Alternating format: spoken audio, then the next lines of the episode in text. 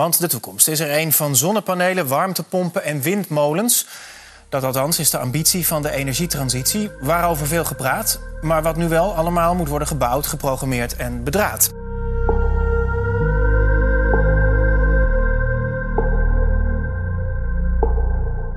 De energietransitie.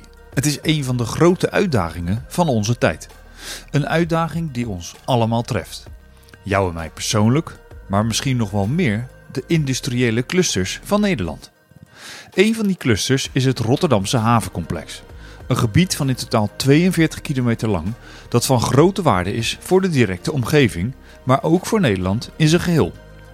Heel veel goederen die jij thuis hebt staan of gebruikt, komen door de haven van Rotterdam het land binnen. Of worden daar zelfs geproduceerd, zoals de elektriciteit die je gebruikt. Hoe pak je in zo'n groot en belangrijk gebied zo'n enorme transitie aan? In deze nieuwe podcastserie ga ik dat voor jou ontdekken. Ga mee met groene kracht vooruit.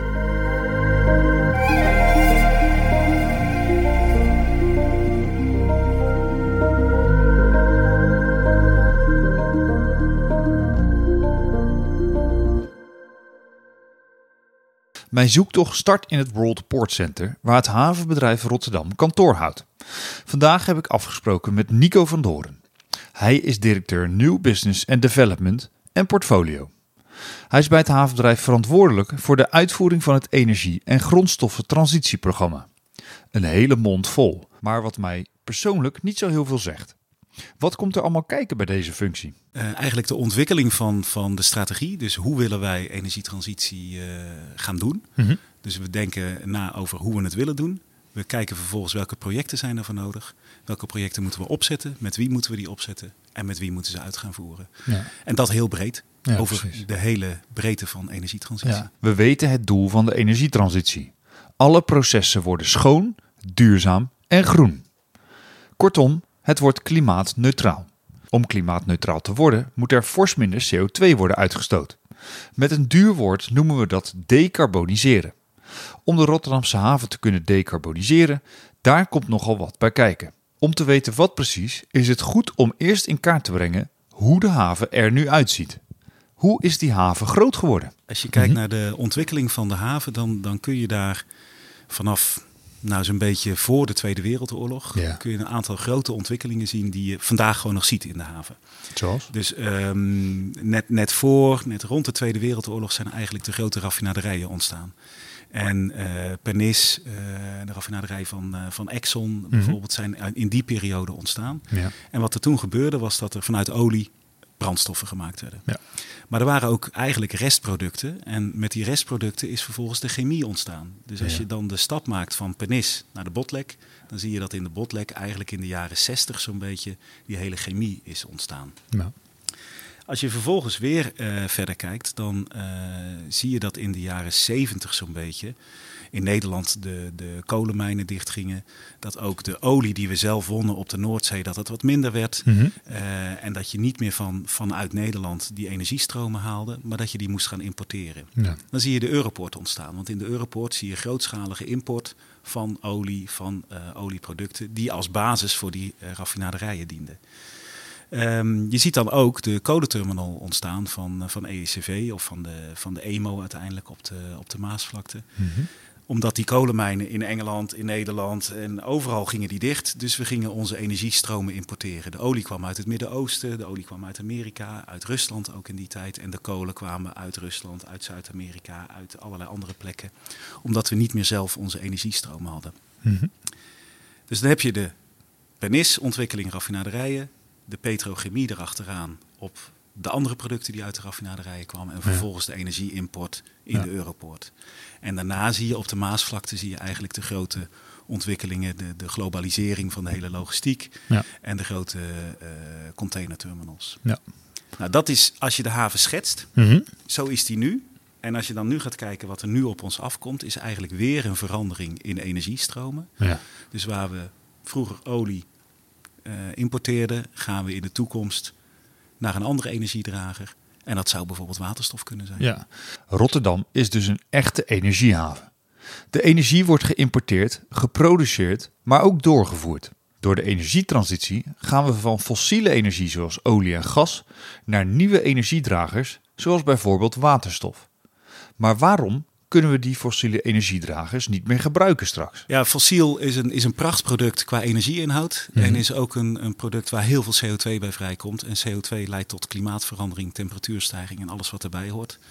En daar kunnen we gewoon niet meer mee doorgaan. Nee. In 2050 dan willen we zoals afgesproken in het klimaatakkoord van Parijs 100% CO2 neutraal zijn. Hoe gaan we dat doen? Er zijn een heel aantal projecten zijn, zijn eh, in uitvoering. Mhm. En er zijn heel veel projecten in ontwikkeling. Ja. Eh, een aantal grote projecten die echt tot CO2-reductie eh, moeten leiden. Neem Portos, CO2-transport en opslag.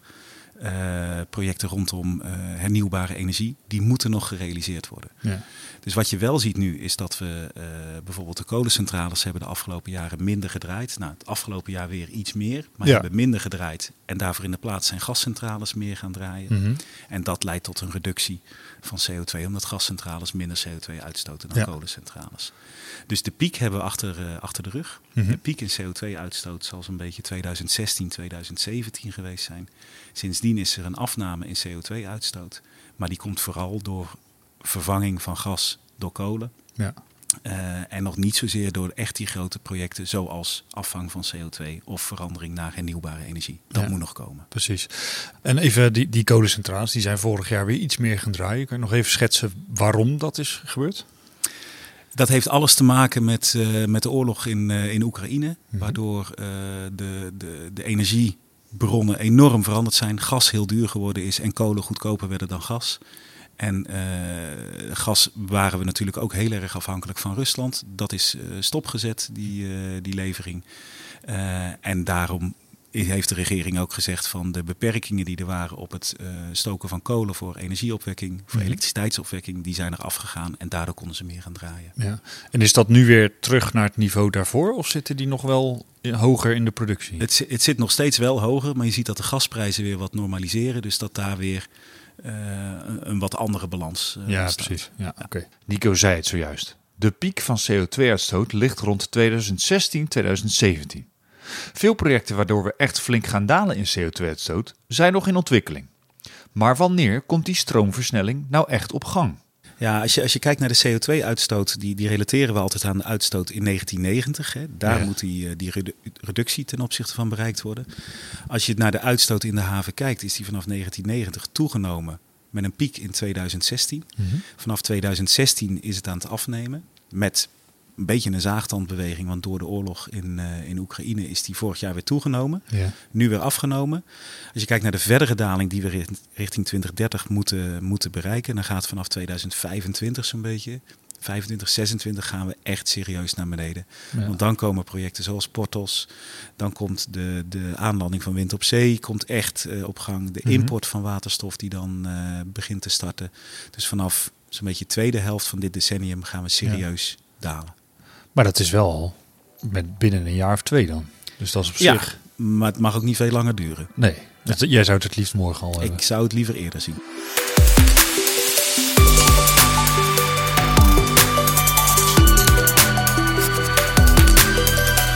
Op de website van het havenbedrijf vind je een interactieve kaart waar meer dan 70 projecten staan die al gaande zijn in de haven. Ik ben benieuwd of Nico een favoriet heeft. Ja, dat, dat, dat is niet één project.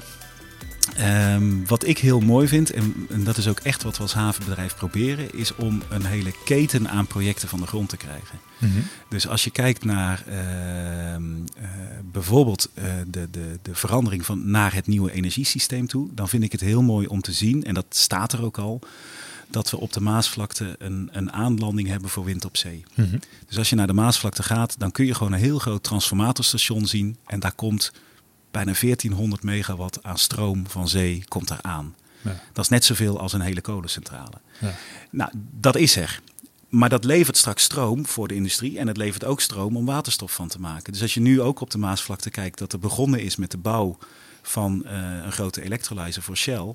Mhm. Ja, die hoort eigenlijk bij die stroom die aan land komt. Ja. Eh, dus voor mij is het niet één project, maar is het juist mooi om te zien dat al die projecten nu allemaal naar realisatie gaan. Stroom van wind op zee komt aan op de Maasvlakte, om vervolgens gebruikt te worden voor de productie van waterstof. Maar waarom maken we er waterstof van? Kunnen we die stroom niet beter gewoon gelijk gebruiken? Ja, ehm, het, het liefst gebruik je die stroom als stroom. Mhm. Dan heeft hij eh, prachtige waarden en, en reduceert het gelijk CO2-uitstoot. Dus dat moeten we ook doen. Ja. Ehm, maar er komt zoveel stroom straks aan land dat je dat via die kabels die er nu zijn gewoon niet krijgt op de plek waar je het kunt gebruiken. Ja. En dan kun je beter die stroom opslaan of omzetten naar waterstof. En dan kun je het A, kun je het wel transporteren en kun je het ook makkelijker opslaan. Want stroom opslaan is gewoon lastig. Hè? Dat kan in batterijen, maar die zijn best wel duur voor dat soort Ja. hoeveelheden. En groot, denk ik, voor zulke Groot. aantallen stroom. Ja. Ja, dus vandaar dat we, dat we kijken naar, eh, naar die beide. En we hebben wel eens uitgerekend als je in de botlek alles wat je daar doet van stroom zou willen voorzien. Ja. Dan heb je een kabelbed nodig wat 48 meter breed is. Met alleen maar stroomkabels om vanaf de Maasvlakte die stroom in de botlek te brengen. Als je dat in plaats van een, eh, met stroom doet, met waterstof doet, heb je een, een vrij dikke pijp nog steeds nodig. Maar dan ben je met een paar meter ben je klaar. Een andere is pieken en dalen. Mhm. Die stroom heb je als het waait. Ja. Nou, je wil ook energie hebben als het niet waait. Mhm. En daar kan de omzetten naar waterstof een enorme rol in spelen. Stel, we halen alle doelstellingen voor de energietransitie in de Rotterdamse haven. Wat is dan Nico's droomscenario? we gaan alles halen. Dan, dan, Ja. dan droom ik dat we een, een, eh, een haven hebben in, eh, in 2050 die nog steeds werkgelegenheid biedt aan al die mensen die er nu ook werken. Als we die werkgelegenheid weten te houden, Ja. Als we de bijdrage aan de Nederlandse economie op peil weten te houden en als we dat CO2-neutraal kunnen doen, ja, dat, dat zou fantastisch zijn. ja. En ik heb ook wel eens iets gehoord over netto positief. Ja, dat is eigenlijk, eigenlijk is dat waar we naartoe moeten. Ja. Dat dat wat je doet hè, ehm, niet minder slecht is, maar dat het beter is. Ja. En daar zijn we nu ook naar aan het kijken van, van welke activiteiten, welke type bedrijvigheid zou je nou zo in kunnen richten dat hoe meer je ervan doet, hoe beter het is. ja. En hoe beter het is voor de wereld aan zich dan, Ja. bedoel je dat, denk Ja. ik. Ja. Ja. precies.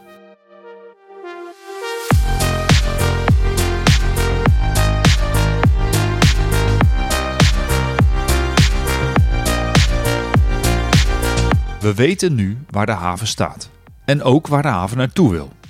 Maar hoe gaan ze dat precies doen? Hoe pak je zo'n enorme energietransitie aan? Ja, wat we, wat we gedaan hebben is dat we in 2016, 2017 zo'n beetje toen gekeken hebben waar staan we nu als haven? Wat levert de haven aan, aan producten? Welke rol speelt die in de, in de economie? En vervolgens hebben we gekeken, als je nou naar een duurzame economie eh, wilt, wat voor producten heb je dan nodig en wat kan de haven daar dan in betekenen? Ja. Dat heet inmiddels in de volksmond de Wuppertaal onderzoeken. Dus we hebben toen gekeken voor de industrie. Welke producten zijn er nodig in een Europa dat duurzaam is? En hoe kun je die producten leveren op een manier die ook CO2-neutraal is? Ja. Dat onderzoek hebben we gedaan met een, met een gerenommeerd Duits instituut.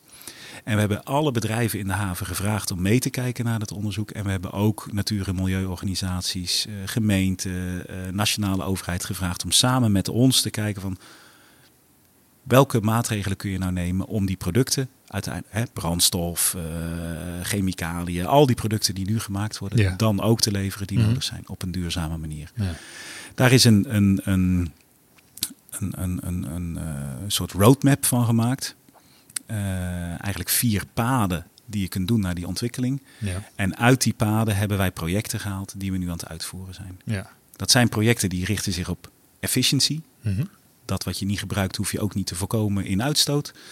Eh, projecten die gaan over infrastructuurontwikkeling. Eh, projecten die gaan over nieuwe energiesysteem. Nieuwe grondstoffen die je kunt gebruiken. En uiteindelijk ook over schoon transport. Want dat is het tweede onderzoek wat we gedaan hebben. ja. Eentje voor productie en eentje voor transport. Precies. Ehm, ja, en wat is dan de rol van het havenbedrijf daarin? Ja, als, als havenbedrijf eh, hebben we een, een, een coördinerende rol. Dus Ja. wij proberen al die projecten ook zo bij elkaar te brengen dat het logisch is in de volgorde waarin we ze doen. Maar het is ook zo dat er geen enkel project is dat wij als havenbedrijf alleen doen. Ja. Dus in al die projecten werken we samen met industrie. Dus in, eh, we, we werken in een programma wat bestaat uit vier pijlers. En in die pijlers zie je ook verschillende samenwerkingspartners. Hè. De eerste pijler gaat over infrastructuurontwikkeling. Mhm. Daar werken we veel met, eh, samen met partijen zoals Stedin, Tennet, eh, GasUnie. Dat zijn de echte infrastructuurontwikkelaars. Ja. De tweede pijler gaat over het nieuwe energiesysteem. Nou, daar vind je ook dat we veel meer samenwerken met, met Uniper, met, met E.ON, met RWE, met Shell, met eh, BP, nou, noem maar op, dat soort partijen. Mhm. De derde pijler gaat over de grondstoffenkant van de haven. Daar werken we samen met, eh, met Neste, eh, een groot Fins bedrijf wat, eh, wat biobrandstof maakt. Met UPM, ook een Fins bedrijf wat ook in die hoek zit. Met bedrijven die afval kunnen recyclen. Nou, dat soort bedrijven zitten in drie. Vier gaat over schoon transport. Nou, logischerwijs vind je daar partijen zoals Maersk, CMA, partijen die in de binnenvaart actief zijn. Dus elke pijler van activiteit heeft zijn andere type samenwerkingspartijen. Ja. En elke keer zijn we als havenbedrijf degene die die partijen bij elkaar probeert te brengen om echt projecten tot realisatie te brengen. Vier pijlers dus. Om de energietransitie tot stand te brengen in de haven. Ik vraag me af, doen we dat pijler voor pijler? Of loopt alles tegelijk? Eh, alles loopt tegelijk, Mhm. maar er zit wel een logische samenhang in. Eh, dus pijler 1 levert je de infrastructuur. Ja. Die infrastructuur heb je deels nodig om efficiënter te worden. Maar bied je ook de basis om een nieuw energiesysteem op te bouwen. Hè? Dus, dus Ja. als voorbeeld, als we in pijler 1 ehm, het stroomnetwerk verbeteren, dan kunnen we die stroom die we in pijler 2 aan land brengen, kunnen we ook krijgen op de plek waar die nodig is. Ja. ja, of de waterstof die ik me kan voorstellen die in pijler 2 dan denk ik gemaakt wordt. Die moet wel door de infrastructuur van pijler 1 heen. En die gebruik je voor de biobrandstoffenproductie in pijler 3. Ja, Dus er zit wel een volgorde in, Precies. maar we proberen eh, eigenlijk die hele keten tegelijk op te bouwen. En dan kom je ook op, op voorbeelden. Hè, dat eh, Neste heeft vorig jaar een besluit genomen om een hele grote fabriek in Rotterdam te gaan bouwen. Om eh, kerosine te maken voor, voor vliegverkeer ja. uit biobased grondstoffen. En wat zeggen zij? We bouwen dat in Rotterdam, omdat in Rotterdam de beschikbaarheid van waterstof met een lage eh, koolstofinhoud, groene waterstof, blauwe waterstof, straks misschien over kleuren hebben, eh, er is en die geleverd kan worden op onze raffinaderij. ja. Nou, en dan zie je dat infrastructuur, energiesysteem en grondstofsysteem samenwerken. Precies. En vervolgens leveren ze een brandstof die we gebruiken voor schoontransport. Je zei net biobased eh, brandstoffen. Wat, wat, wat, wat, waar moeten we dan aan denken? Is dat puur waterstof of zit daar nog veel meer bij? Nee, er zit veel meer bij. Waar we naar kijken is eigenlijk een, een, een brandstof of een, of een, of een eh, chemicalie die bestaat uit koolstof en waterstof. Mhm.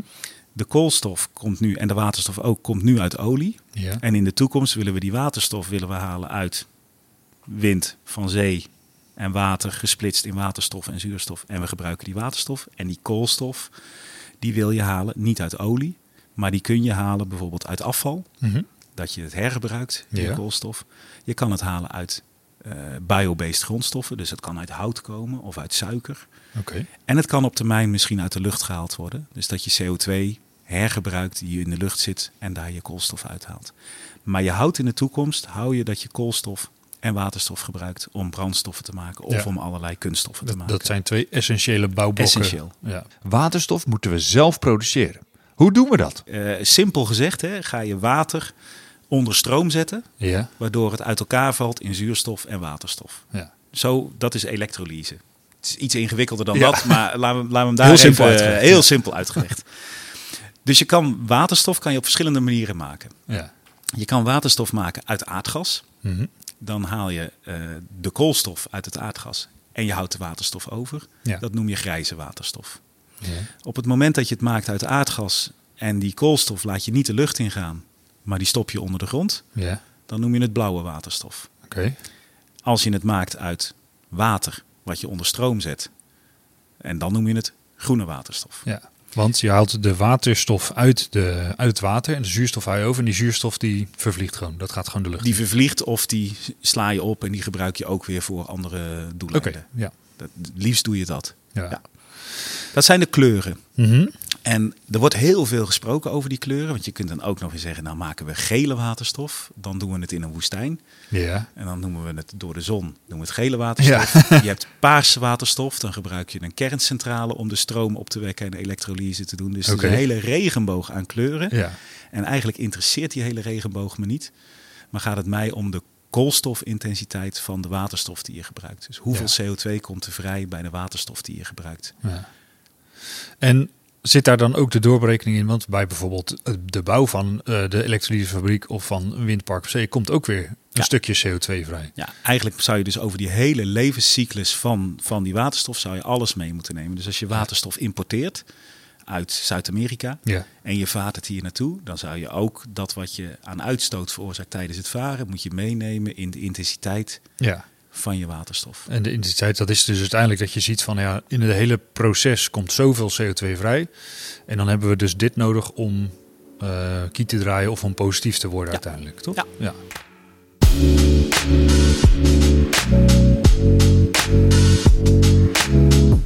Er lopen dus ontzettend veel projecten in de Rotterdamse haven.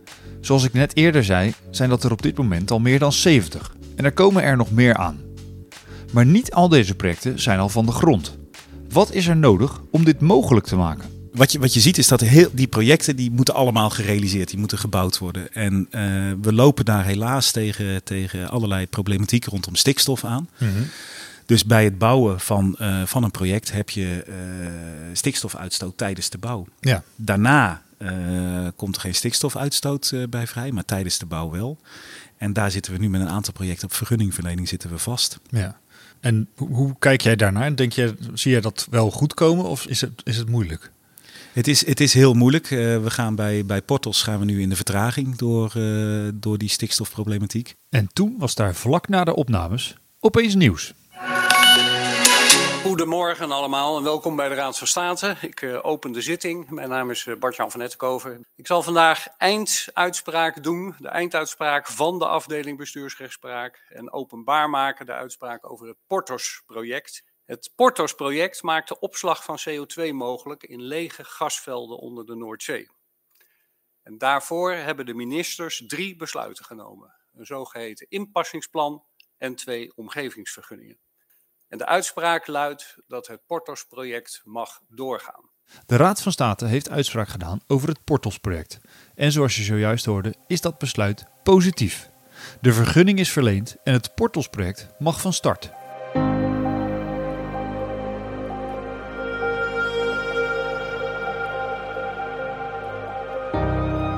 Elke aflevering van deze nieuwe podcastserie sluit ik af met dezelfde vraag voor alle gasten die voorbij komen. Nico zet zich als directeur New Business Development en Portfolio bij het havenbedrijf hard in om de haven CO2-neutraal te krijgen. Maar hoe gaat hij zelf met groene kracht vooruit? Ik probeer in, eh, in mijn, mijn dagelijks leven probeer ik eh, eh,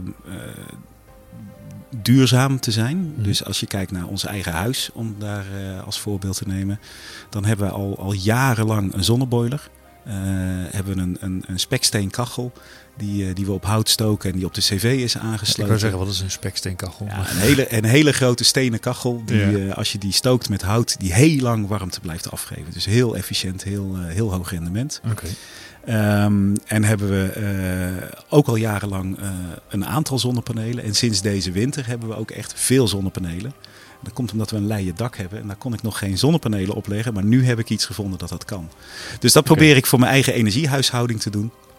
Ehm, ik vlieg zakelijk heel veel. Maar privé niet. Mhm. Eh, en zakelijk moet het helaas. Eh, dus ik probeer echt wel ook om, om in, mijn, in mijn dagelijks leven daar eh, goed mee bezig te zijn. Van alle projecten die we proberen te ontwikkelen, probeer ik, en dat is een metafoor, probeer ik uit te gaan van een elastiekje. Ik probeer zo hard te trekken dat het elastiekje goed gespannen staat, maar net niet breekt. Mhm. Maar in ieder geval dat het niet slap hangt. Dus in elk project wat ik, eh, wat ik doe, probeer ik de, de grens op te zoeken van wat we met zo'n project kunnen bereiken, wat de organisatie aan kan, hoe ver we kunnen gaan om te gaan naar een duurzame ontwikkeling van de haven. Wij hanteren eigenlijk altijd drie woorden eh, bij het uitvoeren van het energietransitieprogramma. En dat Ja. zijn, we zijn positief, we zijn kritisch en we zijn vooral mateloos ongeduldig. Er is mij een hoop duidelijk geworden hoe een industrieel complex als de Rotterdamse haven zo'n immense transitie aanpakt. Aan de hand van vier pijlers: efficiëntie en infrastructuur, een nieuw energiesysteem, een nieuw grond- en brandstoffensysteem en tenslotte duurzaam transport. In het vervolg van deze podcast ga ik per pijler op zoek naar projecten binnen die pijler. Wat loopt er al? Hoe draagt dat project bij aan het einddoel? Maar kijken we ook naar wat er nog allemaal moet gebeuren in de komende decennia om uiteindelijk bij die CO2-neutrale haven te komen. Ga mee met groene kracht vooruit.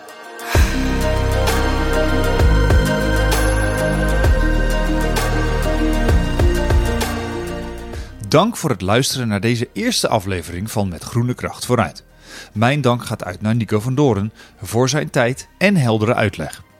In de volgende aflevering ga ik in gesprek met Robin Duvalois, die ons alles kan uitleggen over het elektriciteitsnet en alle veranderingen die eraan komen. Wil je meer weten over deze podcast en over de energietransitie in de Rotterdamse haven? Neem dan een kijkje op portofrotterdam.com slash groene kracht.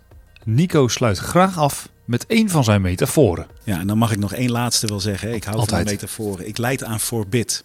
Forbid? Ja, iedereen heeft het altijd over FOMO. Ja. Maar ik leid aan forbid. Dat is de fear of retiring before it's actually done.